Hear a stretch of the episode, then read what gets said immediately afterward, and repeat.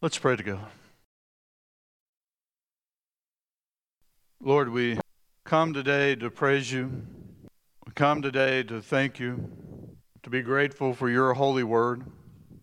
We come to find joy in the midst of struggle. And Lord, we are struggling. So, Lord, I pray that the words of my mouth might be genuine, that they might be truthful, that they might be pleasing unto you, and that they might indeed, through your holy word, through your spirit, bring joy to us in the midst of the struggle. We ask in Christ's holy name. Amen. Reading from John uh, 1, verses 14 to 18. And the Word became flesh and dwelt among us. And we have seen his glory, glory as of the only Son from the Father, full of grace and truth. John bore witness about him and cried out, This was he of whom I said, He who comes after me ranks before me, because he was before me. For from his fullness we have all received grace upon grace. For the law was given through Moses, grace and truth came through Jesus Christ. No one has ever seen God, but the only God who is at the Father's side, he has made him known. Thanks be to God. Amen. Well, the countdown is definitely on now, isn't it? One week until Christmas Eve, and the next day is Christmas Day. And we are in the third week of our Advent series, The Heart of Christmas. We've been discovering or rediscovering the, the true meaning of Christmas, which we all know, but we often need reminders of, of the hope and the joy and, and the peace and the love that is ours, not only at Christmas, but throughout the year. And it's made possible by the birth, death, and resurrection of Christ. The first Sunday, we began with the hope that is at the heart of Christmas. Emmanuel, God with us, gives us hope in the present. And we hope for his return when he will restore all things. Last Sunday, we considered the wonderful gift of peace that is ours at the heart of Christmas peace with God, the peace of God, even peace with ourselves, and peace with others. Uh, again, made possible by the sacrifice of Jesus. Last night, our youth and children gave us a beautiful depiction of the birth of our Savior. Great joy and peace and hope. And today we consider that theme at the heart of Christmas known as joy. Joy that can be ours despite the circumstances we face. To begin today, I want to share just a couple different scenarios, and you decide whether they would bring you joy or not. Uh, I won't ask you to, to, to raise a hand or, or stand up, but you just decide on your own would this bring you joy? You go through the drive through at your favorite coffee shop or your favorite restaurant and you order your drink or your food, and when you get up to the window, you find that the person in the car ahead of you has paid for your drink or has paid for your meal. Joy? Well, I'd say most of us find some joy uh, in the kindness and the goodness of a stranger. Next scenario you wake up Christmas morning and you find that it has snowed five, eight inches overnight, let's say. Joy? Well, some of you may relish the thoughts of sitting home and drinking hot chocolate, drinking coffee, watching the snow fall. Others of you might really relish some time to go sledding and building a snowman on Christmas morning. Others of you might hate it, though, especially if it kept you from making it to Grandma and Grandpa's house. Others of you might hate it because you, you knew that you were going to be called out to work. Others of you might hate it, Jack, because you had to feed livestock in the snow. Others of you are going to hate it because you know that your back is going to ache as you shovel snow from the driveway. One more scenario Virginia Tech wins a national championship. Some of you are going to be elated. For some of you, it's going to be your arch rival and you're going to hate it. Still, others of you, you may not care one way or, or another.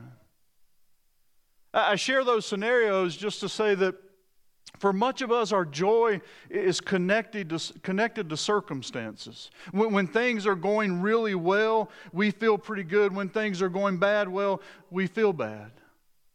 Our, our joy ebbs and flows depending on the circumstances and our perspective. And that's basic human nature. We were designed to react to the circumstances, we were designed to have emotions. But I believe one aspect of the heart of Christmas is a joy that you and I can have regardless of the circumstances. No one has immediate joy when you get a bad health report.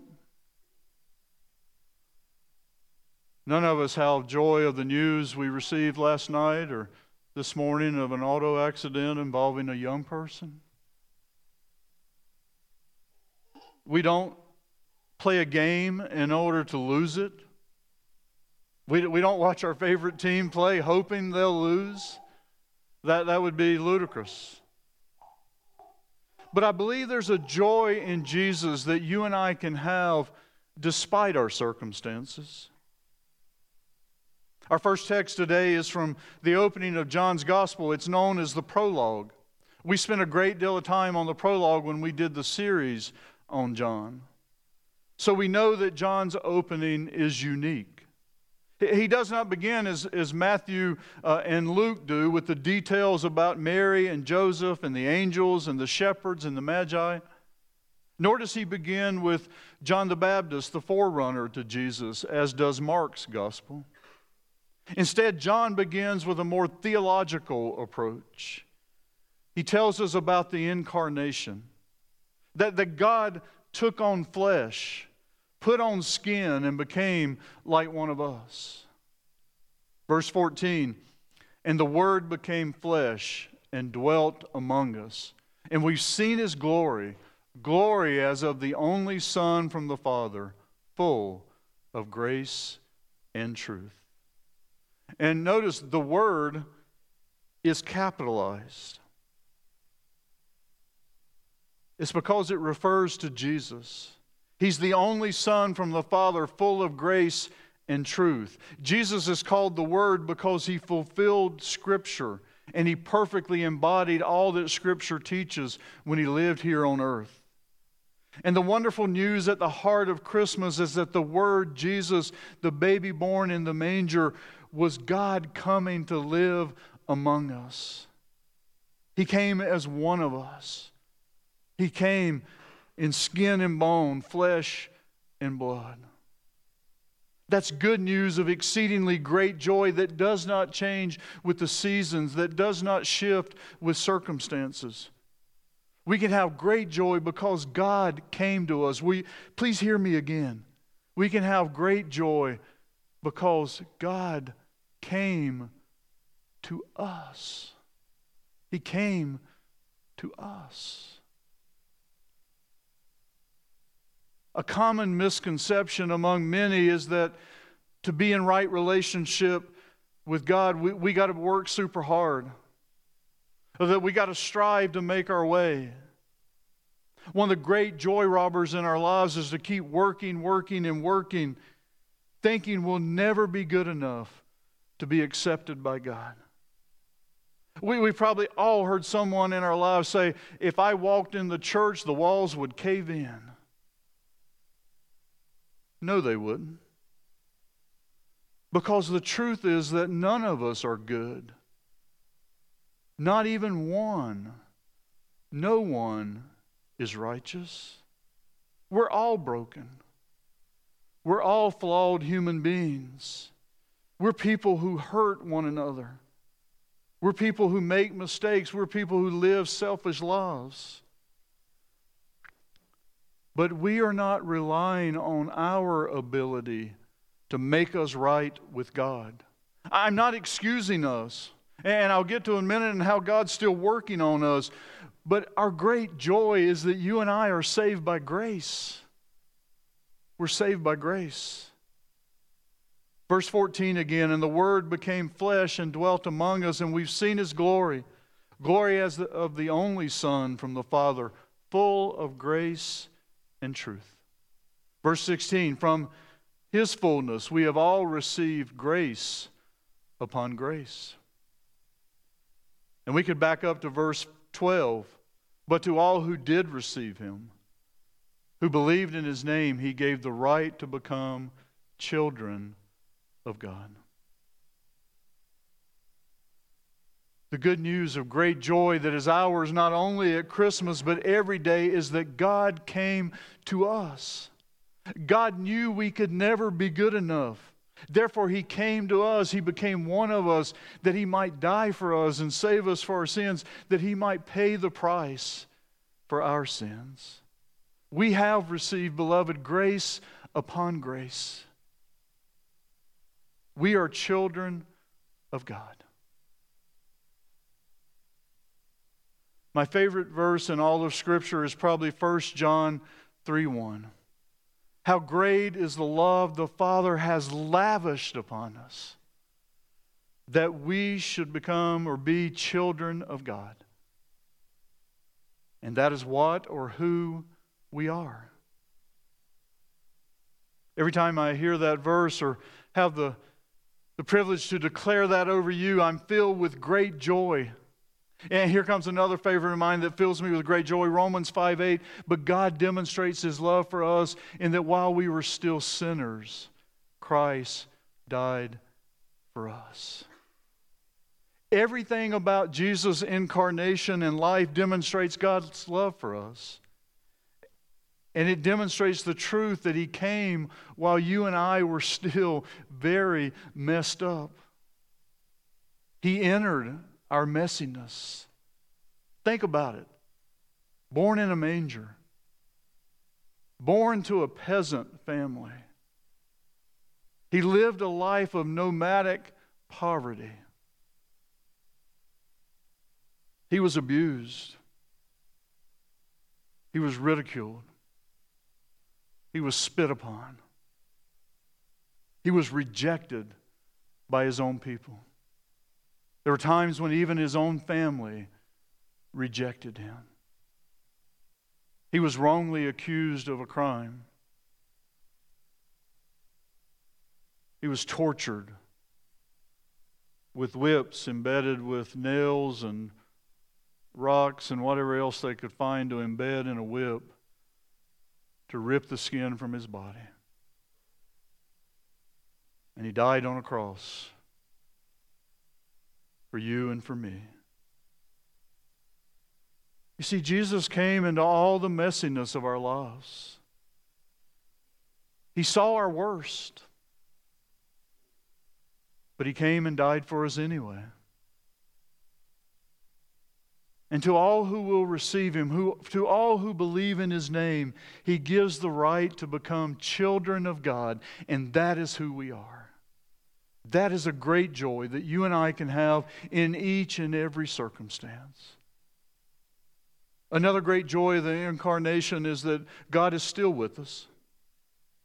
He, he didn't just come to be with us for 33 years and then he was gone. Jesus was very clear in John chapter 14, verse 16 and verses 18. And I will ask the Father, and he will give you another helper to be with you forever I will not leave you as orphans. I will come to you. By the Holy Spirit, God is still with us in our messes. Even when we can't see Him at work, even when we're unsure of the outcome, God is still with us. He is still working. In Discipleship Journal, Phil Thigpen gives an illustration. And like most illustrations about God, uh, it's less than adequate, it's not complete, but it makes a point, and besides, it's a, it's a cute story. Thigpen writes I remember coming home one afternoon to discover the kitchen was a total wreck. My young daughter had obviously been busy, quote, cooking, and the ingredients, along with a lot of pots and pans and everything else, was scattered all over the counter and in the floor. I was not happy, said Thigpen, at all with this situation. But then I looked more closely at the mess, and I spied a tiny note on the table, clumsily written and smeared with chocolaty fingerprints. The message was short I'm making something for you, Daddy. And it was signed, Your Angel. He writes that in the midst of that mess, despite my irritation, Joy suddenly sprang into my heart. My attention had been redirected from my problem, from the problem she had created, to the little girl I loved and who loved me. With her simple goodness and focus, I could take pleasure in seeing her hand at work in the situation that seemed otherwise disastrous. Many times life looks messy, doesn't it? And from our perspective, it's hard to find joy. But if we look closely, if our attention is redirected, we might see God who came near to us and who is still loving us in the midst of our messes, and He's still working in the situation that might otherwise seem disastrous. So the little girl could represent God who can and does work amazing things out of our disasters. But I also see a way that the Father might represent God. Though again, the illustration is incomplete. But the truth is clearly found in, in Scripture. In, in the story, the dad certainly forgave the daughter's mess. Uh, there was grace. But he still didn't like the mess she had made. That reminds me a bit of what God has done for us. He's forgiven us, he, He's washed away our sins by the blood of Jesus. And we find great joy in that grace, but I also find joy in the truth that God doesn't want us to keep making a mess of our lives. Notice verse 14 that Jesus is the only Son from the Father full of grace and truth. Verse 17 grace and truth come through Jesus Christ. God came to us just the way we were messed up, sinners, with no hope of saving ourselves. And that's grace. And it's a beautiful favor. It's a kindness. It's a gift from God, and it should fill us with great joy. But Jesus also came to us full of truth. And the word truth means the whole truth, the word truth means reality. Jesus gives us grace, but he also shares the truth that there's still areas of mess in our lives that need to be transformed if we're going to live life to the fullest. 1 John 4 9, in this the love of God was made manifest among us, that God sent his only Son into the world so that we might live through him. He's speaking there of eternal life, but he's also speaking about an abundant, Christ like life now, having a full, godly life in the here and now. You see, I find great joy in knowing that rather than just leave us the way we are, Jesus continues to grow us and to change us. He keeps speaking truth into our lives to try to make us more like Him. In other words, He's still sanctifying you and I. What a joy to know God the Father, Son, and Holy Spirit loves us too much to leave us the way we are.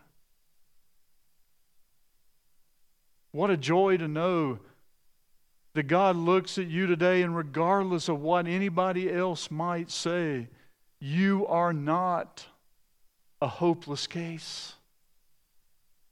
God's not finished with you, He's still working in your life. What a joy. I don't know how this strikes you. I don't know where everyone's at this morning. Maybe you've never known the joy of trusting in God's great grace. And so I pray this morning that you would have that joy, that today would be the moment that you trust in Christ. Maybe your life is a bit of a mess right now. You're struggling to see how God's going to work this all out. I pray you'll find joy in knowing He loves you. He loves you. He's still working. Maybe you know the joy of God's grace this morning, but you need to apply His truth to your life and to know the joy of becoming more Christ like. Maybe there, you know there's still messes that He's working on. So I pray that you will have the joy of knowing He's not finished with you. He's still changing you. He still can change you. He still will change you if you will submit to His grace and His love. The heart of Christmas is Jesus. And He brings joy to all these circumstances. And I pray we will experience that joy even in the here and now.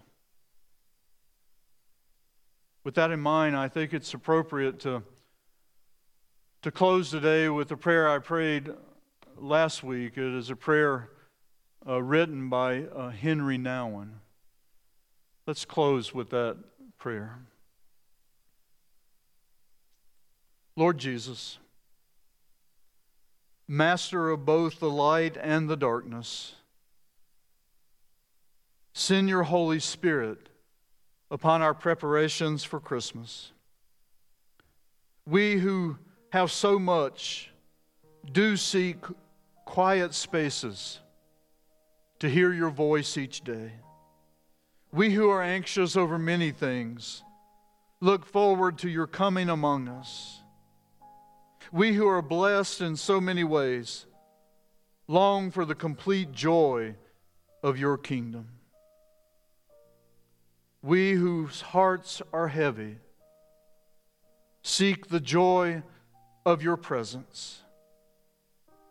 We are your people, seeking your light. To you we say, Come, Lord Jesus, come. To you, Father, Son, and Holy Spirit, be all glory, praise, and honor today and forevermore.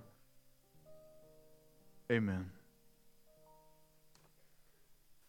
Now may the God of hope fill you with all joy and peace in believing, so that by the power of the Holy Spirit you might abound in hope. God bless you.